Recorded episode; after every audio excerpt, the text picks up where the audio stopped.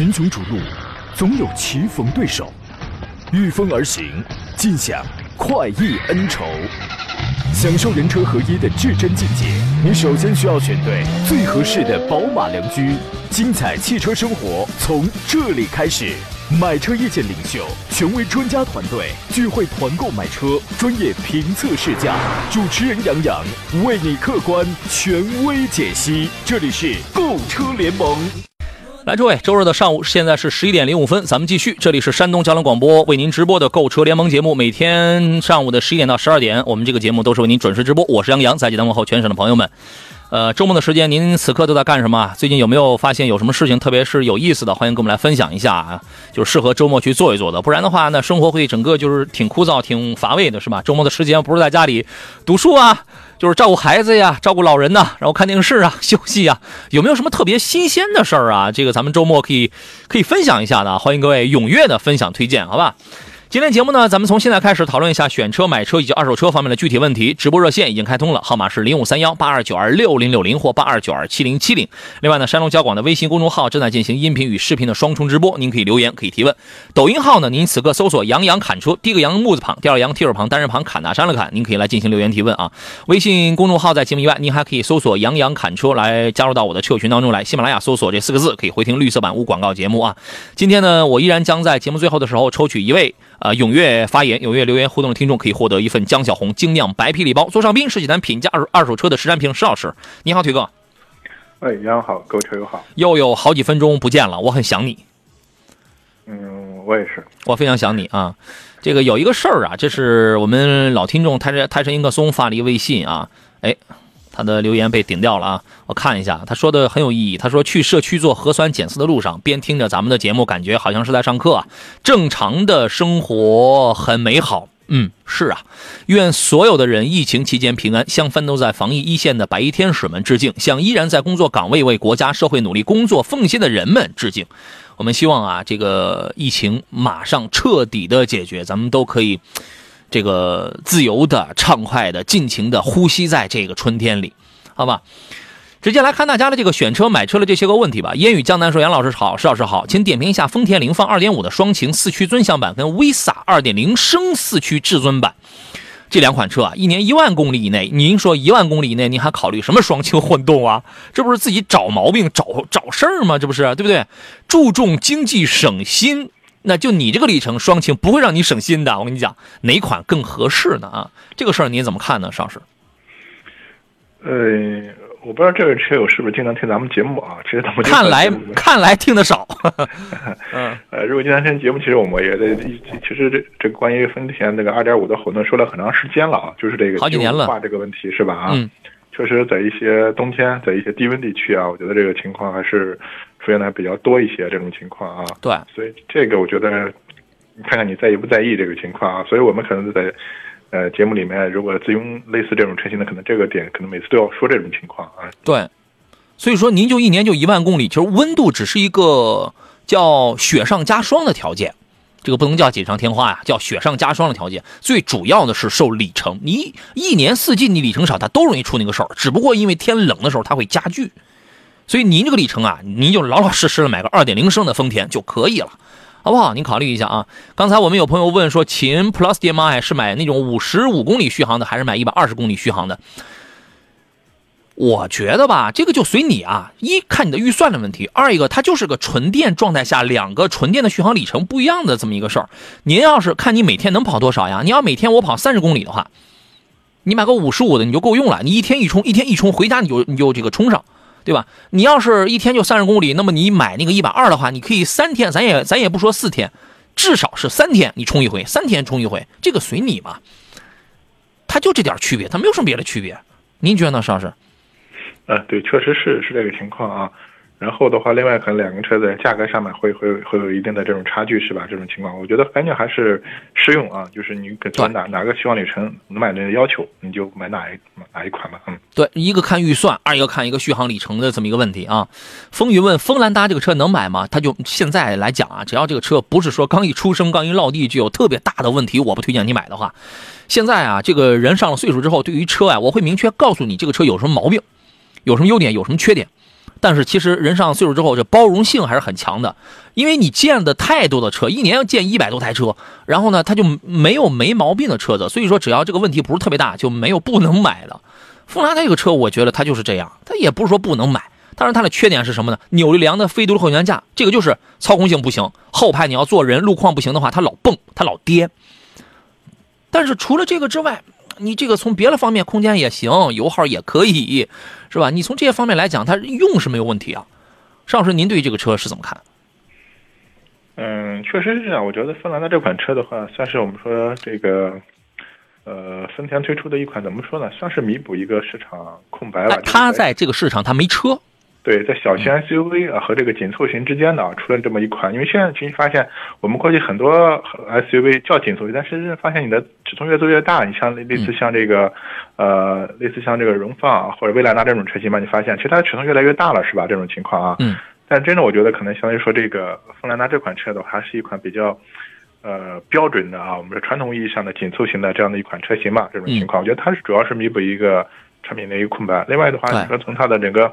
发动机、变速箱啊，这些技术来说的话，其实它也没有什么新的技术，它没用新东西啊，都是什么 Direct Shift 的这个无级变速，然后二点零升的发动机，热效率四十的这个发动机，它都是老东西。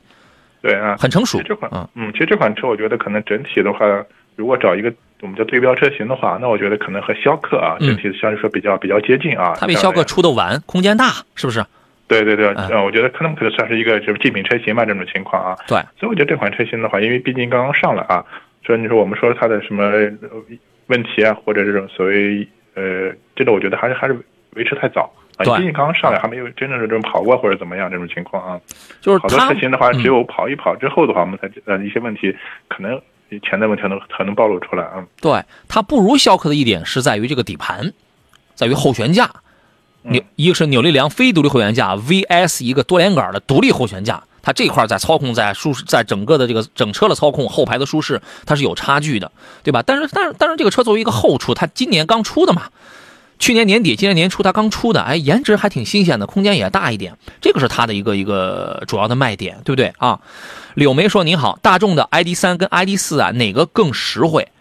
您指的实惠呢？咱们要看您这个要，因为第一啊，这两个车呢，价格不一样。”对吧？级别也不太一样。ID 三呢，这两个车你开起来都会有那种燃油车的一个感受。我觉得它就是一个看你要投入多少预算的一个问题。这个不能用实惠这样的字眼来进行形容。你如果预算不是特别高，啊，咱们就在十四五万左右的话，那你只能买个 i ID 三，你只买你目前只能买个 ID 三，好不好啊？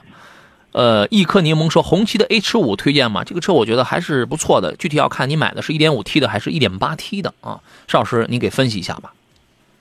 嗯，是这样的，我觉得红旗 H 五的话，整体来说的话，整车的这个包括做工用料方面，我觉得确实还是非常不错的一款车型啊。嗯。相对来说的话，它的一点八 T 的这个动力会会更好。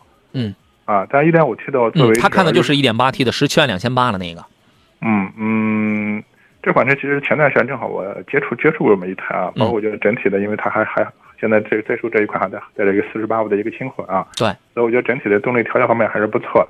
但可能这款车应该是今年有一个这个改款是吧？对，今年就有那个把前脸改成跟 H 九一模一样的前脸了。对，所以这个变化的话就还还是比较大的，因为最起码中网各个方面的话，呃，都变了。我们说可以就是小一号的一个 H 九了是吧？对，配置也有可能也会调啊。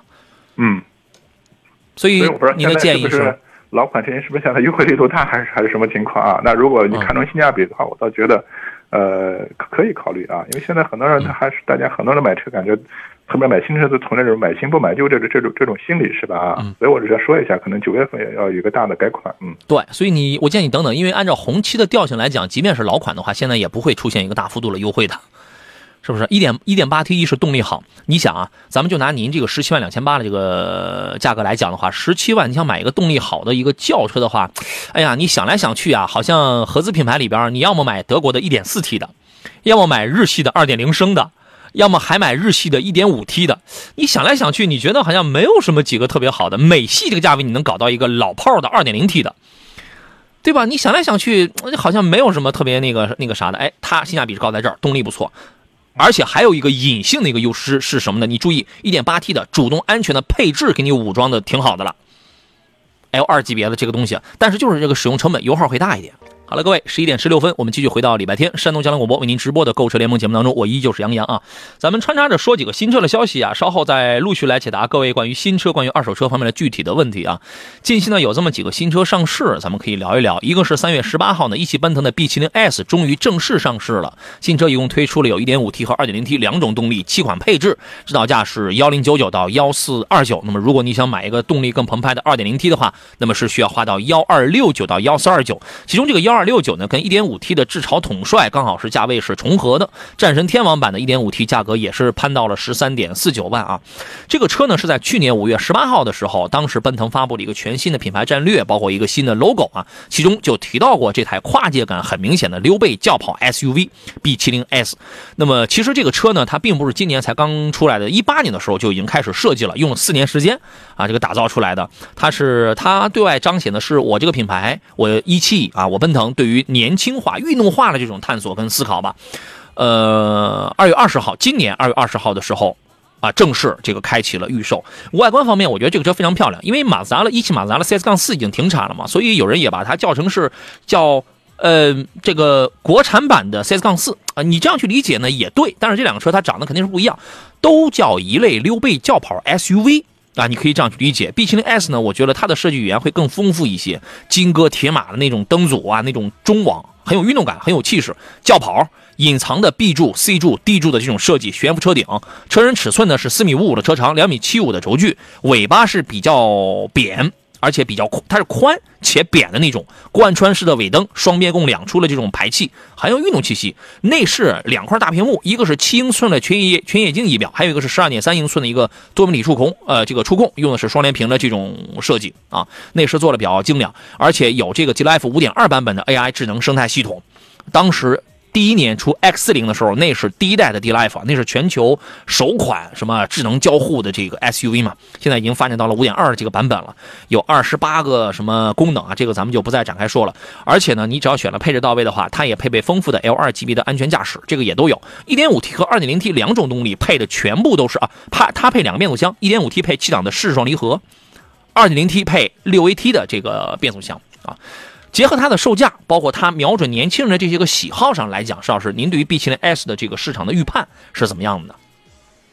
呃，其实刚才你的描述，我觉得可能很多人的话会对这个车的一个整体的轮廓会有印象，哎，有一个大概啊，CS 杠四啊它的一个造型是吧？其实这款造型的话，其实我觉得到现在来说的话，我觉得它是怎么说呢？嗯，就非常有有特点啊，就是整体的这种运动风格还是比较足的这种。大掀背这样的溜背这样的一个造型是吧？这种情况在一块儿啊，嗯，那我觉得现在很多嗯自主品牌，包括奔腾呢，其实我觉得这个车的话，嗯嗯，还是造车非常有诚意啊。包括我觉得整体的话，整个做工、配置各个，包括动力方面表现非常不错。但是唯一差的，我觉得还是怎么说，就是在这个市场端，就是销量方面的话，还是要要差一些这种情况啊。是，所所以这款车的话，我觉得。呃，如果喜欢的话，可以关注的话，可以去去看一下啊。我觉得你看一下的话，看到实车和你想象的啊，完全它是不一样的这种情况这一块啊。嗯，在这个价位啊，现在如果说它的竞争对手的话，对于它而言啊，你比如说长安的 UNI-T 呀，吉利的星越 S 啊，还有什么 MG 的车啊，都是一些很偏向于运动风格的这样的一个车型。现在年轻人他买车他会更加的去个性化一些，就是越来越。更细化一些，都都希望自己的车有着非常细化、非常个性化的那种感觉。B 型的 S 呢，它就瞄准的是这方面的这个群体啊，能不能这个闯出一片天呢？这个需要交给市场，也期待着它可以吸引更多年轻人的这个用户啊。还有一个车呢，彻头彻尾的这个攻击性特别的强。三月十八号，MG 旗下的 MG 五出了一个天蝎座，它的配置信息刚刚曝光了，而且正式开启了预售。咱们这个邵老师，你知道什么时间属于是天蝎座的这个东西吗？啊，你这个真是考住我了！哎，一看您就是上岁数了。现在年轻的朋友，我觉得将来可不可以出什么金牛座啊？金金牛座这车有人有人叫了啊！天蝎座、天秤座、射手座、摩羯座、山羊座啊，有山羊座吗？这个可不可以出这么一个系列呀？哎，就是对应着，反正。全都包圆了是吧？这个车呢，一共有三个版本供用户去选择。预售价豪华版是是幺零二九，Trophy 运动呃豪享版是幺零九九，Trophy 运动旗舰版是幺幺七九。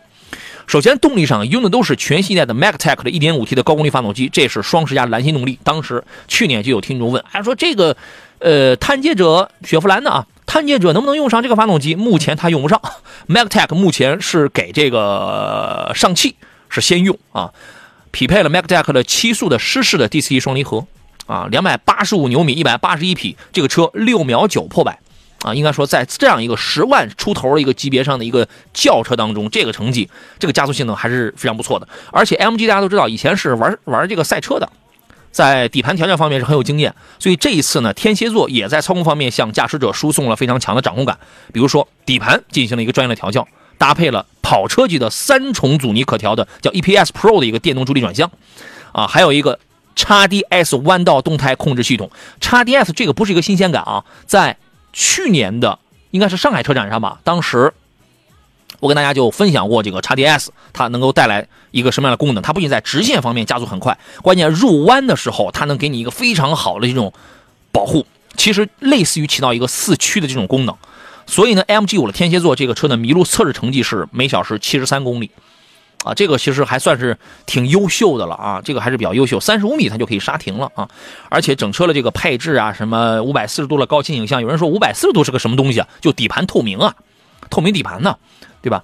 如果你选的是中配啊，预售是幺零九九往上的这个 Trophy 运动豪享版的话，还配备什么雅马哈的什么音响啊，等等等等，全速域的自适应巡航 L 二级别这些全都有。高配的那个幺幺七九的那个 Trophy 运动旗舰版的话，还有什么？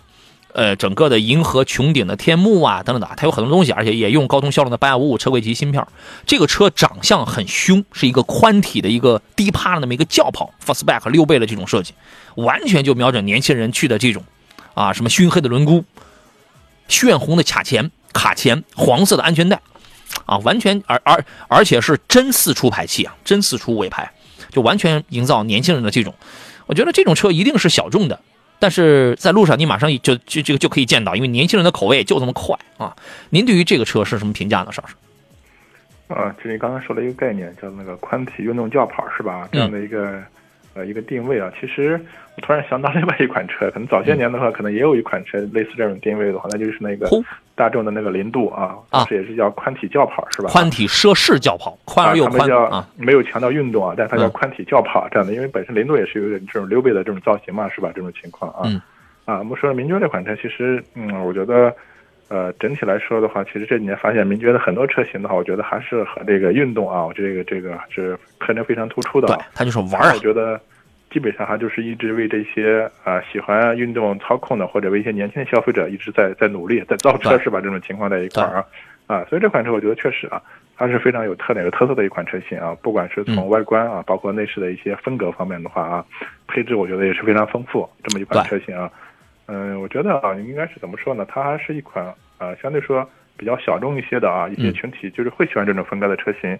对，嗯，年轻的朋友，这个车我估计应该马上就到店了，你可以去感受一下啊，看看有没有声浪呀，带不带声浪啊？呃，来看大家的问题，宋说 CRV 的油混跟探岳的油混选择哪一个？你这个就取决于一条，您家里能不能安充电桩呀？你先考虑明白，这就是你先考虑明白这两这这两个车最大的差别在哪儿，哪一个是依赖充电桩的？然后你再考虑自己家里能不能安充电桩，这俩车你就那你就明白了，一个是不需要插电的，一个是需要插电的。这个是原理方面，它就本身它就存在这样的一个区别嘛啊，然后在正常的使用方面，它又那又会牵扯到你真的年里程很大，你真的很在意那个油耗吗？第二一个，你考不考虑一些后期的费用？是这个这个就是这两种车的这个差别来啊。也许明天说雅阁怎么样啊？燃油混动，燃油与混动该怎么来选啊？这个您给他个建议吧。啊，其实本身我觉得这个首先还是要看预算这种情况在一块儿，毕竟这个混动车型的话，比这个燃油车型可能价格要高两万，略贵一点啊。对对。另外，其实我觉得现在这个混动车型里面，我们叫叫油混啊，油混车型里面，其实我觉得雅阁的或者本田的这套二点零的这种混动技术，我觉得相对说还是表现还是不错的。它的稳定可靠性的话，可能我觉得比丰田的那个二点五的要好很多。嗯，对，它很聪明，i w m d 的它这个非常的聪明，就相当于是低速用电。它有好几种这个驾驶模式，我觉得如果你年里程比较的大，然后呢，这个尤其是在市区路况居多的这种情况下，哎，你来一个混动是可以，因为啊，我们呃，他这个买混动啊，无论插电混还是油电混的这个消费者啊，我们有很多人是只算账，他只算账，他忽略了驾驶感受。你要是算账的话，这这个他又分两种，你年里程很大的人，他一他那个一算，哦，我确实我能省出来。还有的人，你还有你你耳边会听到一个声音，哎呀，你买车贵那点儿，你将来卖车的时候你省那点儿，你将来卖车的时候全都折回来了。就是你这样算账也对，但是你只算账它就不对了，因为它是这样，这种混动的车型除了这个钱这个方面之外，它还能给你带来一个低速很安静，让你心情很安静。提速在在中低速的情况下，就是提速还比较轻巧一点。就是那种驾驶感受，它跟油的它也不一样，啊，我觉得这个您根据刚才咱咱们说的这个年里程啊这些方面，您考虑一下啊。L A 说 Q 三跟途观 L 选哪个呀？老师，就是任何咨询我们来选什么车的朋友，你要带你的需求，就是你最关心的点是什么，我们要从你最关心的那个角度帮助你来了解，来判断哪一个车可能更加的适合你的使用需求。你说你就摆两个车，选哪一个？不是我 在选车，是你在选车。你要让我来选的话，Q 三那种小不拉几的，你我这辈子我不会去买的。但是如果我家里我要给我媳妇儿我要添一个车，我家里我有别的车，我要添一个车的话，OK，他不他不需要途观，他只需要 Q 三，越小越好那种车，这叫需求，你要描述清楚。所以通过这样的一番讲述，这基本上这个就是这俩车的区别嘛。邵老师，您给他再给分析分析。嗯，对，确实是这样的。因为我们说途观二的话，它基本上是一个中型 SUV 是吧？那首先它的整个尺寸包括空间方面的话，我觉得优势还是比较明显。啊，另外的话，我们说到动力方面的话，因为现在奥迪 Q 三的话，相对说呃主打销量的话，还是一点四 T 的啊这个版本，相对说二点零 T 的 Q 三，我觉得性价比就要差很多了。嗯，啊，那途途观的话，我们现在是二点零 T 的这样的一个动力。嗯，我觉得整体的话，所以的动力表现方面的话，可能途观也综合会好一点。所以这个关键还是你的这种需求要求啊。这个车给谁用啊？或者在家庭用车的话，是家庭的第几部车是吧？如果第一部车的话，那我要考虑你可能要空间方面，我觉得还是要考虑的。对。那如果是第二部车啊，或者这种情况，那我觉得 Q 三是吧？我觉得作为市场就是日常市区代步之类的啊，没有问题。对，所以要你看买车这个东西啊，真的你要先琢磨清楚自己。先琢磨清楚自己的这个需求点在哪。你比如说，你两口子是年轻人，我对空间要求我真的不是很大，是吧？我就对牌子，而且这个车好听好放，重点是牌子就行。你买个 1.4T 的奥迪 Q3 就可以了。这车实用性比较差一些，对吧？但是动力也不是很猛，但是就是牌子啊什么，它也相对来讲在豪华品牌里边性价比比较高。但是如果说我全家我就这一个车，我为将来我要去打算一些一些东西，我要求空间很大。OK，你上 2.0T 的这个途观 L，不要买330，买380。这个车走的是什么呢？实用性这个路线，这个就可以了，好吧？大脸盘子说，微信车友群里有个问威马 W 六的这个车怎么样？你让他到节目里来问我。是咱们在这个节目直播期间，我看不了微信群。威马这个品牌啊，我个人觉得啊，暂时慎重买，暂时先别买。我是这样考虑的。最近出了多少事儿啊？里程虚标的、锁电的、自燃的。您光看着他现在给你给给你补贴个三四万了是吧？光看这个事儿了，咱不看质量了是吧？啊，还有人问是 X 一二五领先二五 i 领先版这个车怎么样？邵老师，您给他个快速的评价吧。呃，我觉得看好它可以入手。现在整体 X 一的话，我觉得包括空间方面的话，同级别里面还是比较比较好的啊，这种情况啊，嗯，看我可以入手。嗯，哎，有操控，有实用性，后排步频一千六百升，是吧？储物空间设计的也挺好。可以琢磨琢磨啊，但是但是我建议你等等那个 B 四八 TU 的发动机解决问题啊。群雄逐鹿，总有棋逢对手，御风而行，尽享快意恩仇。享受人车合一的至臻境界，你首先需要选对最合适的宝马良驹。精彩汽车生活从这里开始。买车意见领袖，权威专家团队聚会团购买车，专业评测试驾，主持人杨洋为你客观权威解析。这里是购车联盟。来，各位，十点三十六分，这里是礼拜天山东交通广播为诸位直播的购车联盟节目，我是杨洋啊。礼拜天的时间呢，咱们来用直播来陪伴给诸位。稍后的时间呢，我们继续来聊您各自关心的选车、新车对比挑选以及二手车评估啊等等方面的一些问题啊。直播热线呢是零五三幺八二九二六零六零或零五三幺八二九二七零七零。另外，您可以给我发微信，山东交通广播的微信公众号，此刻在进行音视频的双直播，可以发送文字啊。另外呢，杨洋侃车的我个人抖音号也在进行视频直播，搜索第一个杨木字旁，第二个杨提手旁，单人旁，侃大山的侃，欢迎各位来留言提问就可以了。呃，踊跃发言吧！我在节目最后呢，我会随便啊，您随便说什么都可以，我会随便抽取一位朋友获得一份江小红精酿白啤礼包，给您快递到门上去啊！来，咱们继续回到节目当中来，有请今天座上宾，来自济南品家二手车的石山平石老师。你好，腿哥。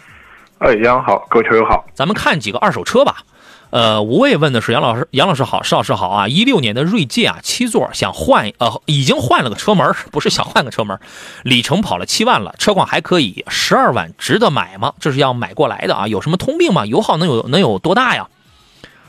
呃，一六年的锐界应该是国产的锐界啊，第一款呃第一代的时候差不多。第一代的对啊对，嗯，十二万这个价格，我觉得这倒是一个正常的市场合理区间之内啊。哦，呃，我觉得换个车门，他换过车门。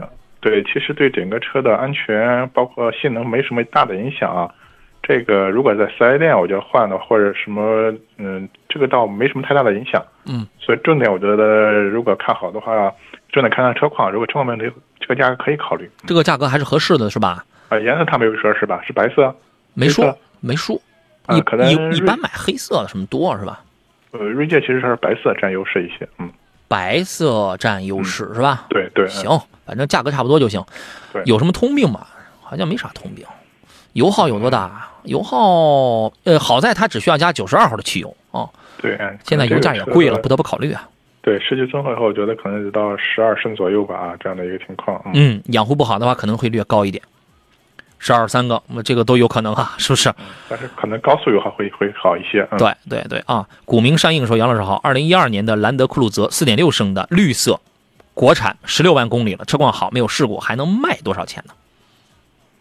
嗯，二零一二年的是吧？啊，嗯，绿色啊，嗯，一个是这个年限啊，可能说现在我们说稍微有点有点长，十年了。嗯。另外，这个其实早些年可能这个绿色这个颜色可能大家还是比较喜欢，但现在可能整体来说的话，还是白色更占优势一些啊。哦，嗯，综合以上来看的话，嗯，价格你那个参考吧，我觉得这个车现在大体的话是在二十左右，嗯啊，这样一个价格区间。具体的话，呃，也要看实际车况。其实现在整个这个普拉多或者这个陆巡的话，这个行情啊，其实没没之前那么好了嗯，这个情况，嗯，行。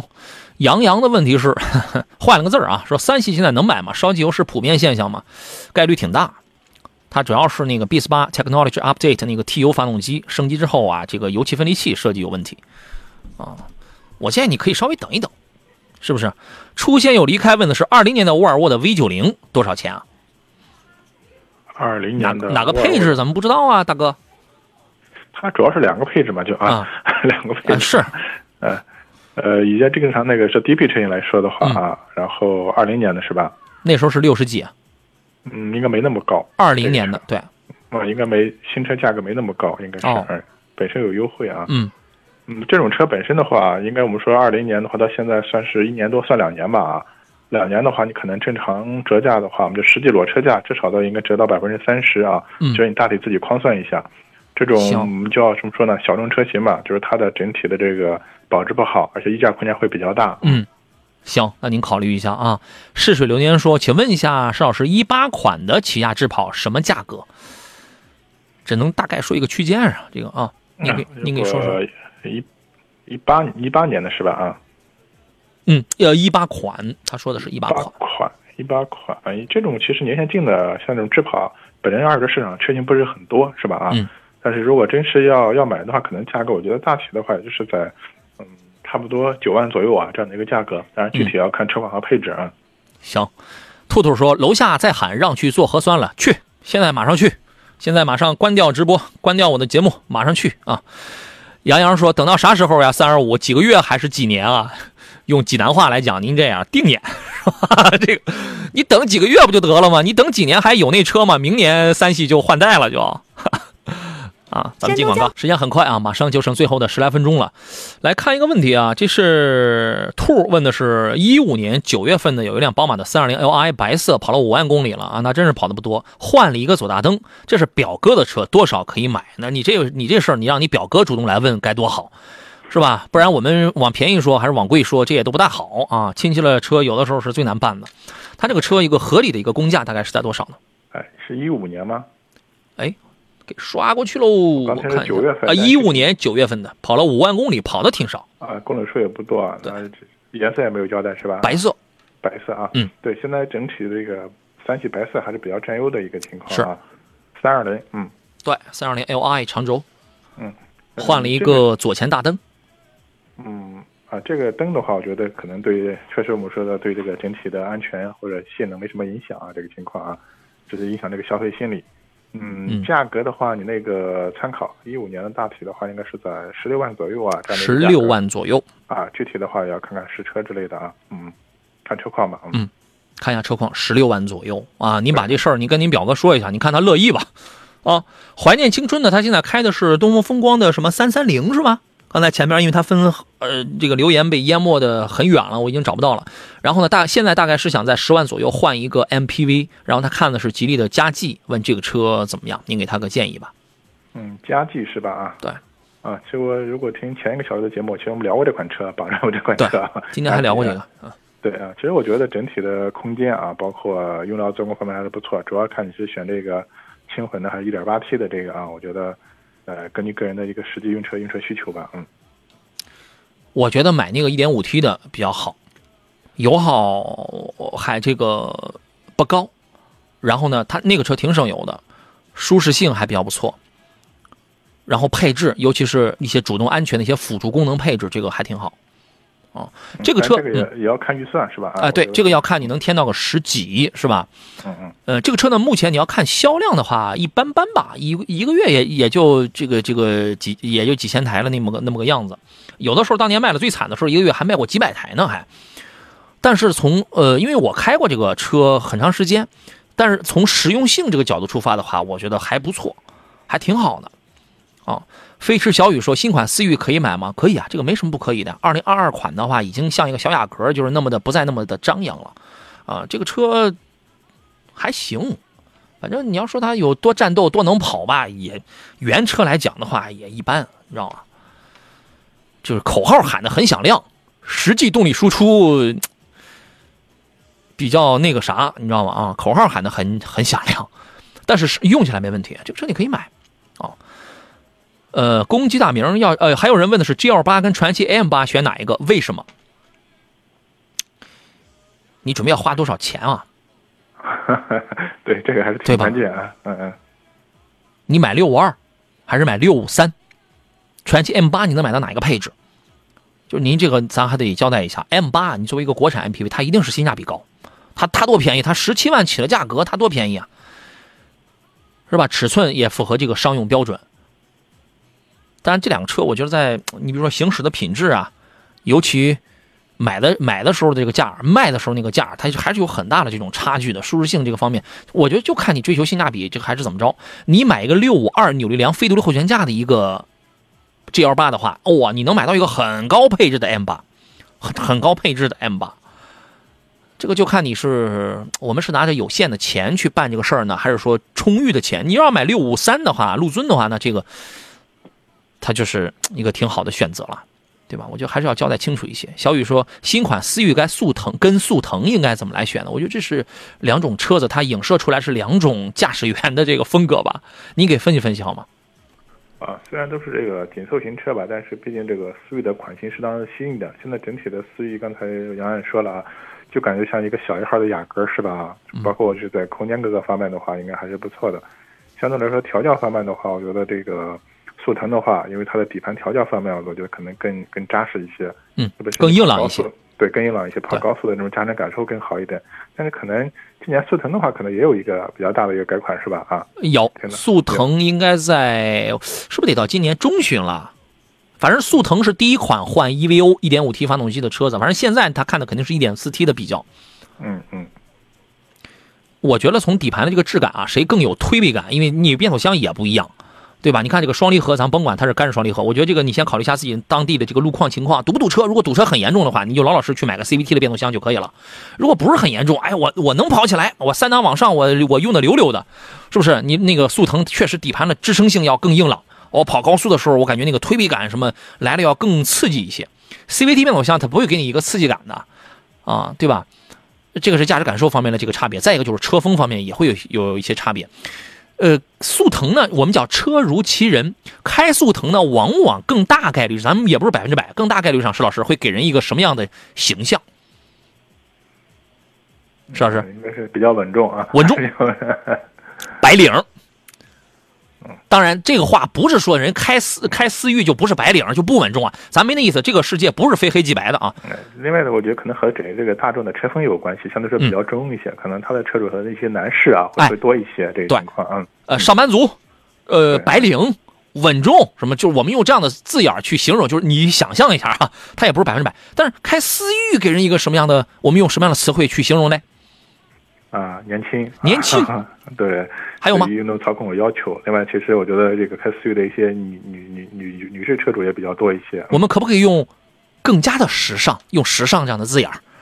啊，可以，也这也可以的。就是这是车风方面，它有一个是开起来的感受方面有有它有有差别，再一个就是车风给人的这个印象、这个形象方面也会有有些差别。当然，我们说第二个问题，它不是个百分之百的这么一个东西啊。我们就是叫车如其人，就是从一个换一个角度，好不好？Other way 的问题是，杨老师好，邵老师好啊。Q 五跟叉三啊，家用年两万公里左右，质量好，毛病少一点，哪个好一些？其实这俩车啊，质量跟毛病其实都挺那个的。叉三如果不是爆出现在二零二零款之后的 B 四八 T U 发动机出现烧机油的这个概率的话，其实它目它之前也是很香的。这辆车我觉得，呃，第一是叉三可能存在这么一个概率，这是一个问题的概率，有个毛病的概率，这个要必须要必须要放出来说了。第二一点，原来我们经常会对比，它就两，舒适与操控的对比，空间。尤其后排的空间大与小之间的这种对比，啊，我觉得基本就这些差别。您觉得呢，邵老师？啊，对，确实是是这个情况的。过去可能我们说德系车这个烧机油，或者我们叫机油消耗量比较高。其实现在这个大众的，特别是这个一八八八的第三代发动机用了以后的话，其实我觉得这个。迹象还是缓解了很多啊，就不像过去大家烧就那么普遍。嗯啊，其实包括我们说刚才杨也说，就是叉三的话，之前可能这个情况也也也也不是特别突出。原来发动机没改款之前没这个毛病。嗯，对啊。但现在可能突然出现这个这个情况是吧？啊，我觉得这个可能它确实和我们后期的一个用车的一个实际的一个体验各方面或用车车美有很大的一个关系啊，这种情况啊。所以目前来说的话，可能我综合。呃，如果以家用为主的话，可能推荐这个奥迪 Q 五 L 更多一点啊。嗯，Q 五的价格会更便宜，后排空间会更舒适，会更大。这个车四驱阉割了，变速箱阉割了，但是它中庸啊，就是你用是没有问题的。它也不是 Quattro，它也它也不是什么八 AT，但你它也没有什么很强的那种驾驶感，它没有叉三那样的很很棒的操控感跟驾驶感。但这车呢，后排空间大一点，经济便宜。你用起来还，你甚至可以拿着四十多万，你去买一个很很好配置的 Q 五，这个都是这个都是可以的。预算不充裕的话，你三十你三十多万，你去买一个入门的 Q 五，对吧？目前来讲的话，可能 Q 五的这个占比要更高一些啊。冷冰说：“嘉宾好，主持人好啊，家用偶尔有七座的需求啊，偶尔是吧？汉兰达跟塞纳该选哪一个呀？谢谢。这个要看您揣着多少钱嘛。因为塞纳呢，它的这个你要真想买一个好的配置的话，你得三十五万的尊贵开始往上嘛。然后本身它的这个咱们叫热度啊，叫定位啊，哎，好像比汉兰达还要高一点啊，是吧？呃，根据它的需求，您会怎么来推荐呢，石老师？”啊，首先两款车，我觉得动力方面啊，现在都是二点五的这种混动啊，我觉得最起码嗯，在实际使用的话，这个燃油经济性方面还是不错的啊。另外，我觉得可能，嗯，关键这个车你做什么用是吧？那我觉得你像三大这种 MPV 车型的话，可能啊，作为我觉得家庭的第二部车，甚至啊这种情况会更好一点。因为平时的话，你可能开一个 MPV 是吧？我觉得确实，特别你个人经常用车比较多一点的，这个整体还是会比较偏偏大啊这种情况啊。那如果是家庭就是一台车的话，那其实我个人综合会倾向一下汉兰达更多一点啊。嗯，如果你真的很偶尔才有七座需求的话，我觉得你不妨可以侧重一下汉兰达。嗯，啊，但是你要是我我是一个特别注重舒适性的这个朋友的话，那么塞纳的舒适性其实很高，动力单元都是一样的，都是一样的。您琢磨琢磨吧。温迪说：“请问一八年飞度跑了七万公里了，还能值多少钱呢？”呃。与这个入门级的啊，就八万一千八这款车型来说的话啊，呃，一八年的车型，嗯，现在的话应该还能卖到，呃，七万多是没问题啊，我觉得七万五左右啊，七万到七万五之间吧，这个具体要看看这个实际车况之类的，还有配置啊，就是保值 是吧？就是保就是保值啊。嗯，刚才有朋友说还有时间讲一讲凯迪拉克的叉 T 六吗？有，我们还有两还有两分钟两分多钟呢啊，这个车您给说说吧。呃，凯迪拉克的叉 T 六是吧？啊，对。我觉得一个是什么？作为豪华品牌，它的性价比挺高的，是吧？啊，另外这款车其实内饰的一些那个做工用料不错，车的整体的话打这个主打这个叫舒适啊这种风格。另外在凯迪拉克的话，像这款发动机的话，它用了一个所谓的闭缸技术，是吧 LSY 啊，对，在整体的兼顾动力的同时，对整体的油耗经济性方面也起到一定的作用，是吧？这款车啊，我觉得整体看好吧，可以入手啊。可以的，这个车就是赶快啊，在改款的时候赶快把那个中控赶紧改一改。它呢六座坐着还挺舒服的，就是上高速的时候偶尔有点噪音，这个隔音一般般吧，呃中等偏上这种情况吧，还是能感觉到。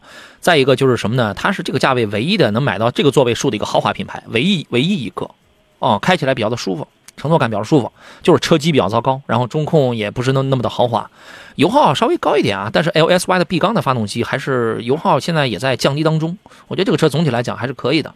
啊，然后我公鸡大名要起床说，请问汉兰达、艾力绅、奥德赛，我是家用，哪个更保值、更经济？一年两万公里，偶尔小长途，哪个配置合适呢？您给说说这个吧。啊，首先我觉得家用都没问题啊，都没问题，家用都没问题，就是车型不一样。艾力绅跟奥德赛都属于一个 MPV，哪个更保值、更经济呢？哎，差距好像也不是太大。差距不太大啊，真的是这样的。我们这在油耗都是五五个多五个六个的啊，六个左右这种这种情况啊。对，一年两万公里，偶尔小长途，我觉得是这样啊。哦，你先要决定一下你是买什么车，是 SUV 呢还是 MPV？决定这个的点就在于两两条：第一，你是怎么用？你是经常坐满人用吗？第二一个，因为汉兰达那个七座，说实话，它属于它还是属于是个应急型的七座，对吧？还有一个是还有一个是什么呢？呃，你是如果平时你坐满的机会不是很多的话，你你可以买汉兰达这种 SUV，啊，如果你是概率很高的话，舒适性要求很严格的话，你需要 MPV 是吧？那么然后，艾力绅跟奥德赛这两个是一样的，就是定位不一样。艾力绅配置更高，价格更高，它侧重于商用多一些；奥德赛呢，价位要低一点，你买个二十七万的那个指导价了，那个它就可以了，那个配置就已经挺好了。啊，艾力绅当然它这价格会稍微会贵一点。但是它配置要也要更好啊，双侧侧滑门什么，他们对吧？它会更方便、更豪华一些。你照着这个思路，您先去考虑啊，然后呢，后头咱们再来琢磨一下啊。雪佛兰科鲁泽买什么排量？1.3T 的还是买1.5升？我觉得这种车啊，买个六万多的1.5升的就可以了，带个步，将来你把它扔掉、置换掉也不心疼。这样、这样、这样，这个想法对吗，石老师？啊，对，我觉得如果日常代步的话一点五的这个四缸自吸就可以啊，因为现在确实大家对这个。呃，雪佛兰也好，包括通用的这个三缸，我觉得整体的话，这个认可度还是差一些啊。对，虽然它动力我觉得确实比一点五的要好，但确实市场表现、新车销量、保值方面的话都不占优。没必要为你的下一辆车提前做做储备吧，是不是啊？呃，再次感谢来自济南品家二手车的石占平老师来做客。各位有二手车方面的需要的话，可以搜索一下有品位的品，嘉年华的嘉。咱们就下回再见，邵老师，拜拜。哎，好的，再见啊。今天奖品送给冷冰，抖音账号当中给我发一个私信吧。